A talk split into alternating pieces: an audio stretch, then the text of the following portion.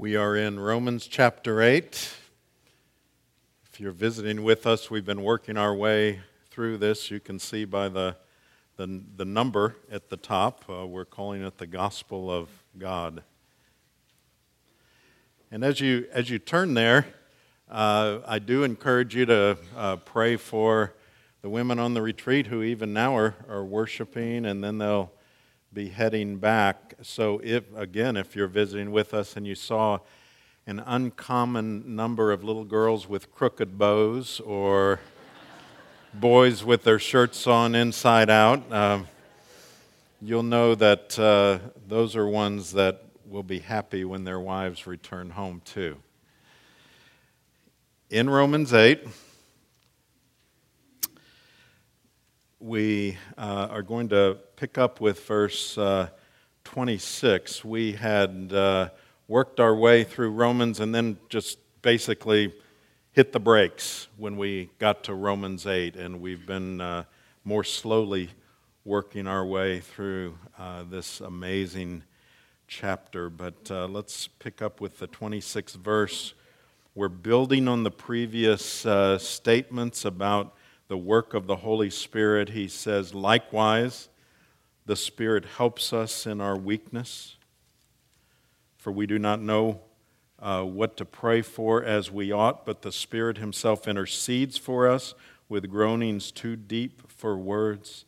And He who searches hearts knows what is the mind of the Spirit, because the Spirit intercedes for the saints according to the will of God. That we handled dealt with last week. And we know that for those who love God, all things work together for good. For those who are called according to his purpose. For those whom he foreknew, he also predestined to be conformed to the image of his Son, in order that he might be the firstborn among many brothers. And those whom he predestined, he also called. And those whom he called, he also justified. And those whom he justified, he also glorified. This is the word of the Lord. Thanks be to God. Let's bow together.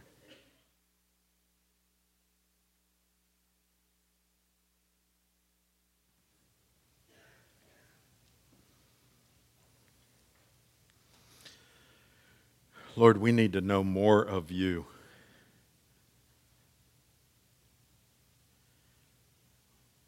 Not just more about you, but to know you in a deeper way. And so we pray that the Holy Spirit that we just read about would work in our hearts today. That whatever's going on in our life, whatever our mind would naturally go to in these next few moments, will you cause it to go instead to what you have to say to us through your word? And we pray this in Jesus' name. Amen. I was in uh, California with uh, some friends and uh, if you've been to the ocean out there, you know they tend to have bigger waves. And so I was standing uh, with my back to the ocean, holding court with my friends, who were, I, I'm sure, delighting because they saw it coming. And that was the wave that hit me, literally knocked me down into the sand. It was shallow water, knocked me down into the sand. I had on a pair of sunglasses that uh, I never did find. Fortunately, all my sunglasses come from the dollar store, so it wasn't that big of a deal. I'm sure they just floated away. Um, but I, uh, I was reminded of uh, that, and you can put that glorious scene in your, in your mind for a moment. But I want to read to you what took me back to that, and it is a stunning statement by Charles Spurgeon. He said, I have learned to kiss the wave that slams me into the rock of ages. I have learned to kiss the wave that slams me into the rock of ages. Think about what you would say to that. Do you see that if you're a, a, a, believer, the waves that overwhelm you are actually doing that? They are pushing you toward and, at, and, and sometimes slamming you into a rock that ultimately is the rock of ages, or even if you're a believer, are you struggling with that? Are you overwhelmed by that? Instead of kissing the wave, are you cursing the wave that overwhelms you? When I was learning to preach, uh, our, our, one of my professors said that there are two things uh, in preaching that you don't want to avoid. And one is don't be afraid of the obscure passages, those difficult passages. Don't be afraid of those when you come to them. Preach on them. But also don't despise the passages that are so familiar that you may think everybody has heard this. And of course, as we, uh, the, the beauty of going straight through a book is that you come to both of those kinds of passages, and uh, each one has its own challenges. But today, as we look at Romans 8 28 and, and the verses that immediately follow, that uh, Romans 8:28 was our verse of the year back in, in 2011. And so we had uh, we memorized it, meditated on it. We had several sermons during the year. It was referred to over and over again. I saw it on your refrigerators, in your cars, uh, in in various places as that verse was prominent to us. It may be the most known verse in Romans 8, which is one of the most magnificent chapters in, in the scripture. And it may be the most comforting verse in Romans 8, but it also may be one of the most abused verses and one of the most misapplied verses in the scripture as well. So, if anything, that just gives us all the more incentive to, to take another look at it today and, uh, and see, first of all, with, with, with verse 28, that God is working for our good. That's where we start. And we know that for those who love God, all things work together for good for those who are called according to his purpose. Now, Paul had just spoken of some things that we don't know. We sometimes don't know how to pray according to God's will. Sometimes we don't even have the words to pray. Here are some things we don't know. And then on the heels of that, he says, But this,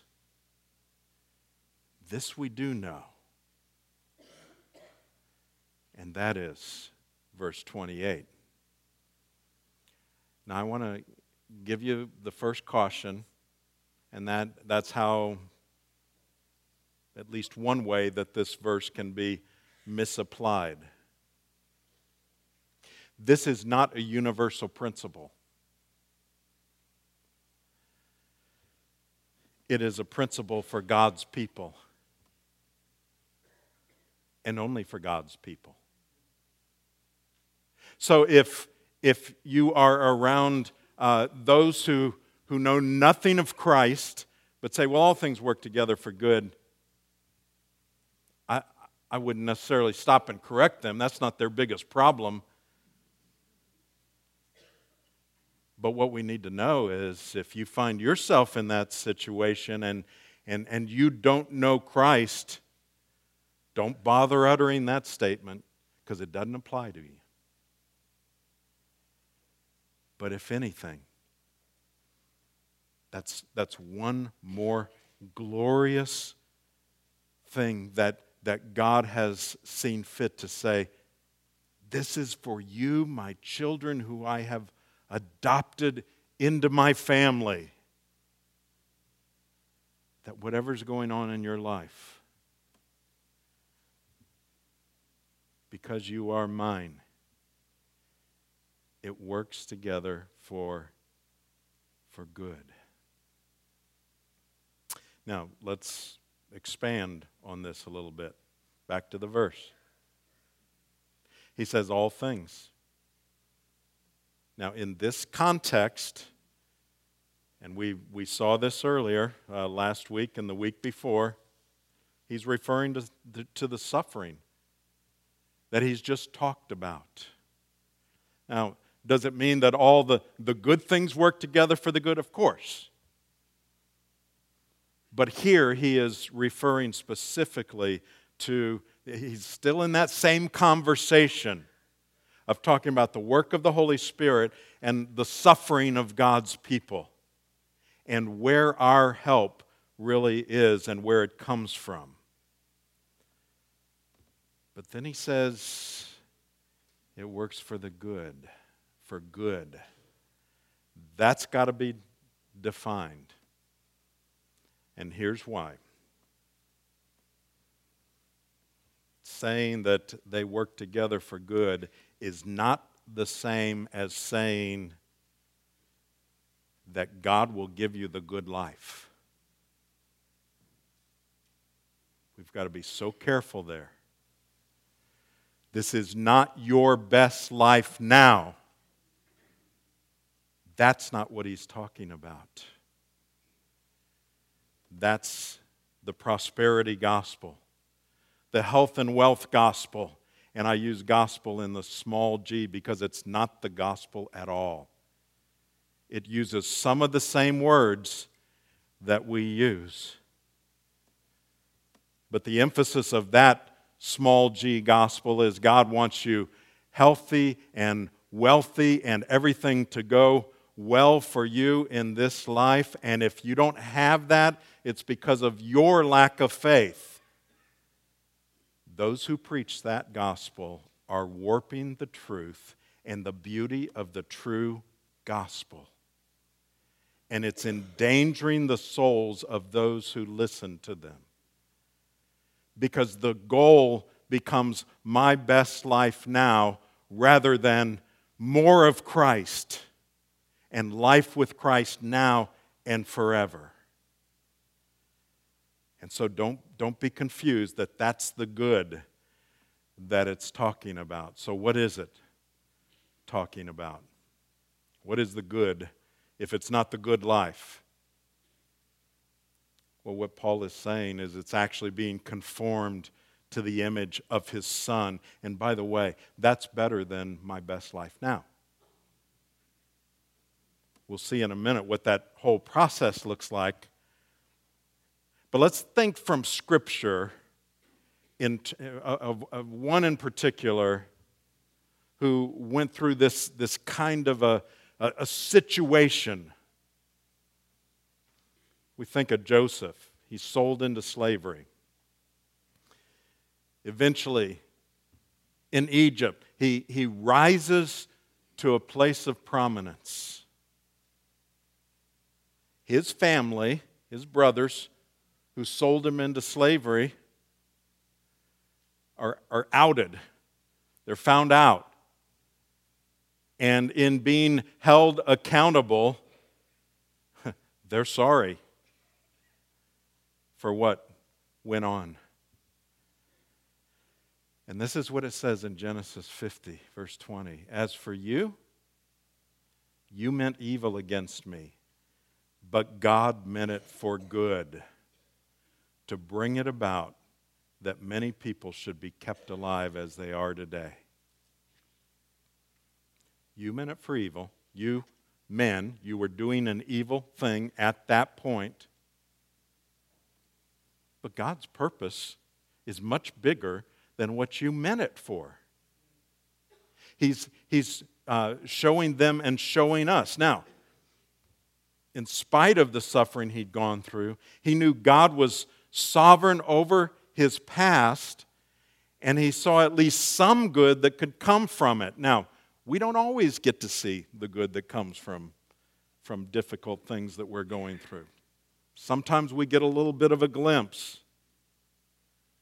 But I would suggest, even when we do see some things, and, and sometimes we spend a lot of time trying to figure out well, what good is coming from this? And a lot of times we're not going to know because it may be, we may see that little glimpse and say, well, that must be it. But there may be thousands of other things that God is doing in you and in others during these difficult times. We see uh, as well uh, the sermon by Peter in Acts t- chapter 2. Listen to this balance of how this is. It says, verse 23 This Jesus, delivered up according to the definite plan and foreknowledge of God, you crucified and killed by the hands of lawless men. So, do you see the balance? You have the reason he was delivered up is it's God's plan, but you killed him. So, here, what we see is that, uh, you know, in spite of this evil from a human perspective, how, how evil of a thing is going on, what we see is that, that God was working his purpose all along. And so, here in the, the worst and most awful suffering that we, we see there in the New Testament, we see God working salvation. And ultimately, that was his purpose in that horrible things that are in the plan of God for our ultimate good, for our, ulti- for ultimate salvation. So, if it's not saying that God, uh, those who love God will have the good life, he is saying in the middle of suffering, difficulties, life in general, it's all for your good. Now, that makes it sound like God's a, some kind of a capricious God that, that somehow enjoys su- our suffering, somehow enjoys seeing his children in pain. And don't fall into that trap either. This verse really is scripturally where the old statement, God is good all the time, comes from. So I want you to be careful when you are praying about something and you are praying, uh, happens to be according to God's will, and so you get the answer to prayer that you want. And then be careful making the statement, God is good. Because what's the implication? You don't mean this, but what can be the implication? He's good because he did what I wanted him to. Would I have said that if I got the opposite answer? And so that's why instead, God is good all the time is, is the right way to say it. I like to say God always does what's best for his children. Even when it doesn't feel like it, even when it doesn't look like it, God always does what's best for his children. He has a purpose in all that takes place. Now, we've, we've preached through the context leading up to these verses. Let's look at the rest of the context, what, what comes next to see what that purpose is. And, and that leads us to the, the second thing, if you're following the outline. Our, our good has a certain end, which is good also. In other words, it's our, our life and everything in it is going somewhere. Verse 29 For those whom he foreknew, he also predestined to be conformed to the image of his Son, in order that he might be the firstborn among many brothers.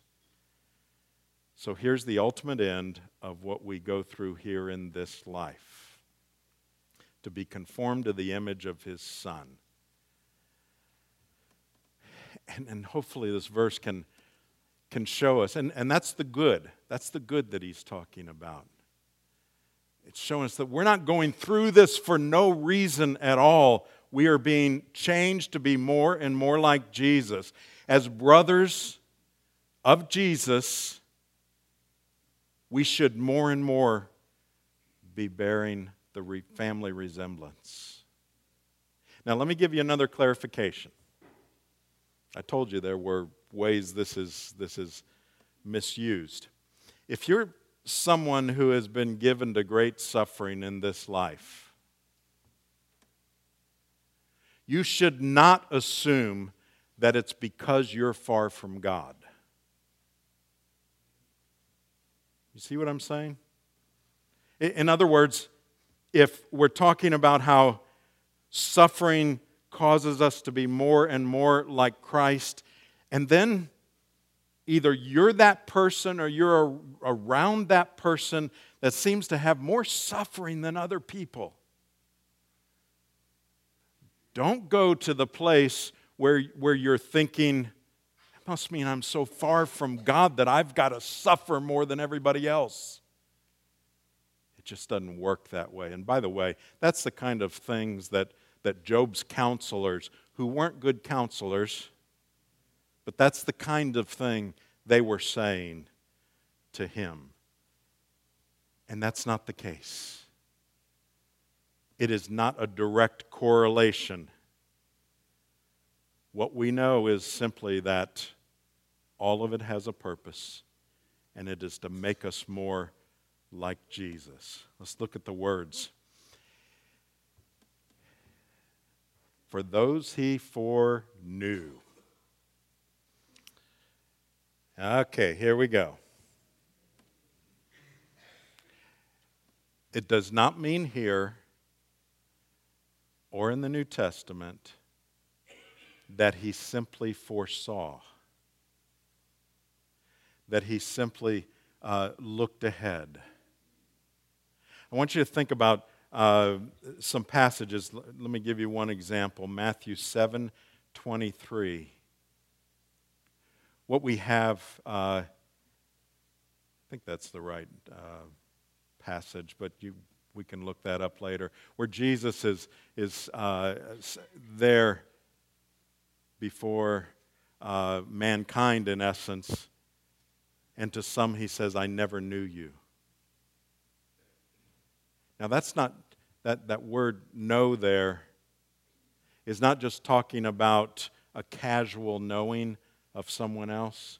He's saying, because he did know them in that way, of course he knew them, they're his creation. But he's saying, I never had a relationship with you, and you never had one with me. Here's the way you can remember this in, in Scripture. In, in the Old Testament, for instance, uh, it, and a lot of the older versions would use uh, this term when it was talking about uh, a husband and a wife knowing each other.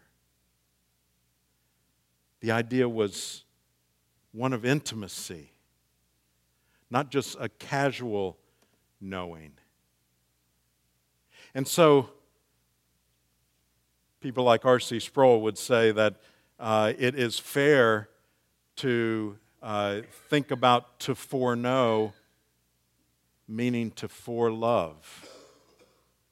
And that's where this, uh, to fit in with the next terms, that foreknowing is talking about a love that is being expressed, and it is an intimate relationship.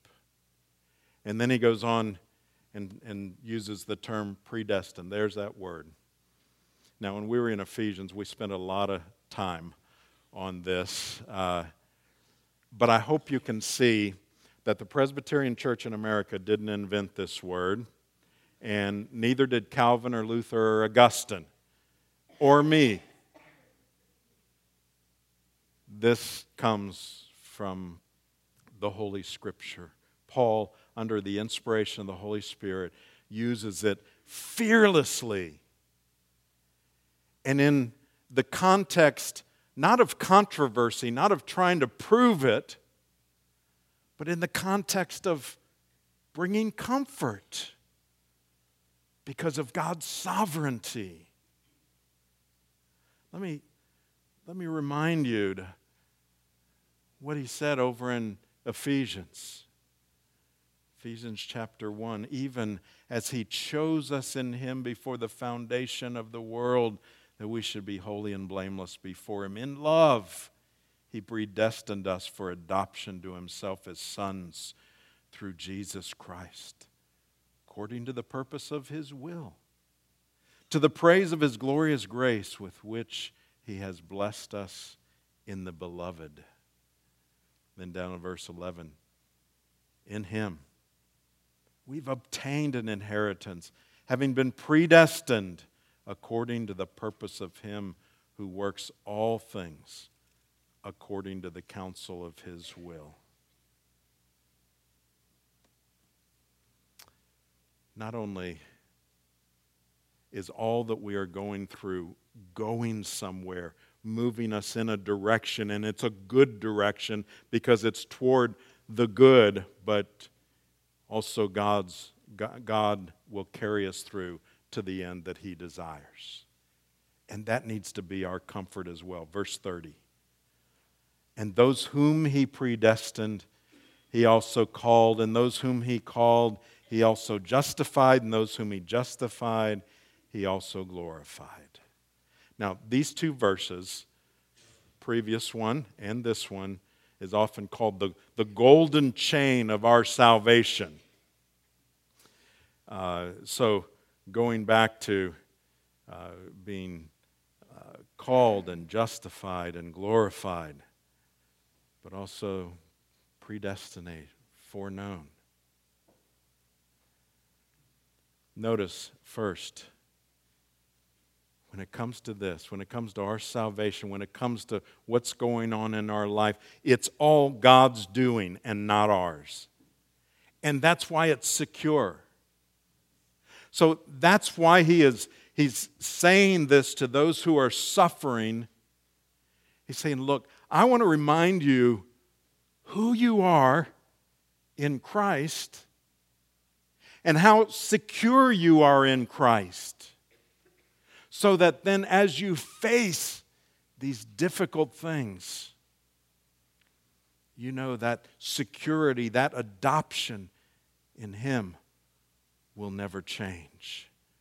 John Newton, who was mentioned earlier, said, Everything is needful that he sends, nothing can be needful that he withholds. I wonder if he ever said that to Cowper. It would have been good counsel. Everything is needful that he sends. Nothing can be needful that he withholds in the previous verse. It talked about foreknew, predestined. And here we see the idea of a call. Now, that you have uh, in, the, in the scripture an inward and an outward call. The outward call is one that is uh, to be given to everyone. Uh, whenever I preach, an outward call is given. Respond to this I don't try to figure out who's going to respond or anything like that. I can't. I don't know that. Whenever a Sunday school teacher faithfully uh, teaches the word, that's an outward call. When we obey the Great Commission, we give an outward call to people. But then, then there's the inward call. And that's the kind of call he is talking about, that inward call. And that call is always and only given by the Holy Spirit. And it is always effective. The Holy Spirit does not fail when He calls uh, one who is to be adopted into God's family. And then the, the term justified, we have talked a lot about that in, in Romans, but basically the two parts He pardons all of our sins and He accepts us as righteous. Our sin goes to Him, and His righteousness comes to us. That's justification right there. But I want us to notice the next, next term, and that is glorified. This statement represents an audacious statement of faith. And here's why because it's in the past tense. It is so sure. So, all these other things could be, yeah, I can see that that's done, that's done, that's done, that's done. But the idea of being glorified is not until after we die and after He returns and we have our glorified bodies. But He uses the past tense. It is as certain as if it had already been done because it was accomplished on the cross. And, and that's what we can hold on to. Now, a couple of things. This isn't just about a great new body that we'll have, although our bodies will be glorified. But what you're thinking as a glorified body may not be exactly what you will receive.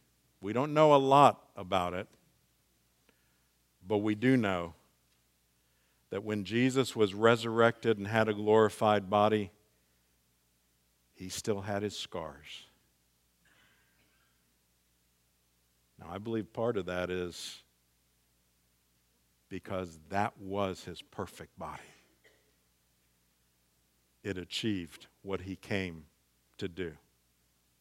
Now, here's the other thing, and it may be the best news of all of this, and that is that uh, this glorification, what it means pertaining to our sin, let me give you a progression. We're doing some theology here. Here's the progression. Before we came to Christ, it is impossible not to sin. So, over here, before Christ, everything we do is sin. When we come to Christ, as we've been talking about in Romans, we are no longer a slave to sin, and therefore it is possible not to sin when we are glorified, it will be impossible to sin. Now, that's a good thing, isn't it? That's something to look forward to. That which we struggle with so much in this life. And even though we're no longer uh, slaves to sin, we don't have to sin. Believers who are honest still struggle with it. But there will come that time when we will no longer struggle because we will be glorified and with Christ. That's how secure we are. It was accomplished on the cross. Now, I want to encourage you to do this, and I'm going to I'm to leave you with two brief stories. But here's what what we need to do with this passage, with this uh, Romans 8 28. And that is apply those truths to yourself and then model them to others. Apply them to yourself and model them to others. And be careful, be sensitive when you quote that to others. Here's what I mean a man had lost his child. There was a long line of people to give their condolences and to try to give comfort. When a very close friend of his finally got up to him and he was sitting down, he pulled him down close and he said, If one more person quotes Romans 8:28 to me, I might punch them.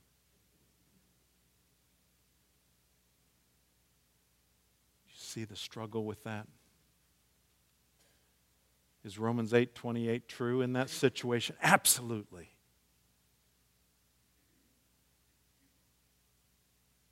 We need to infuse it in our life and then model it to others. Second comparison. I very vividly recall some years back when I was in Atlanta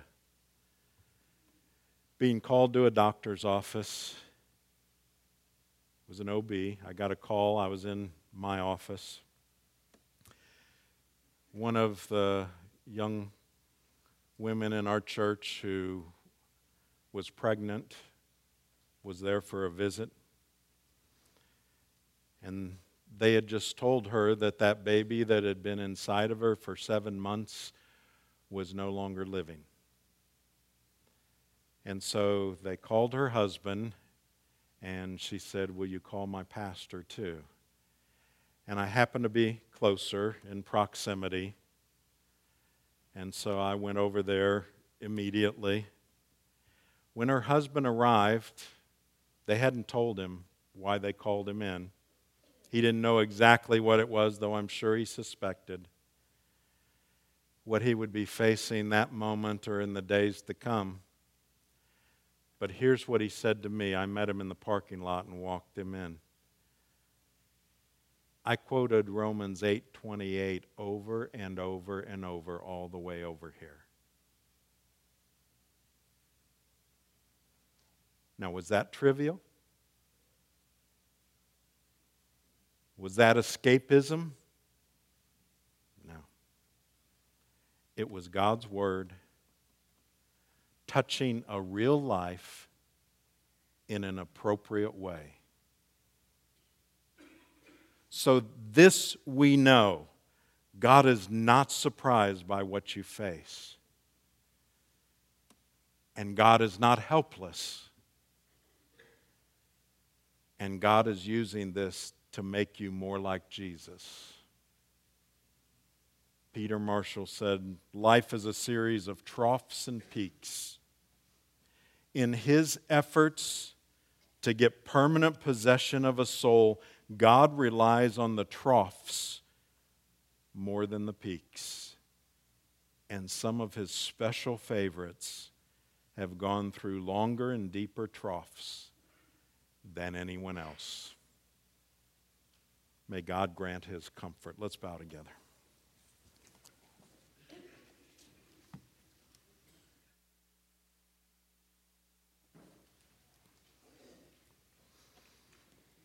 Lord, will you so infuse this into our hearts that we are we are not judging what kind of God you are by looking at our circumstances, but instead, we are judging our circumstances by who you are. Will you teach us that and give us your comfort? We need it. In Christ's name, amen.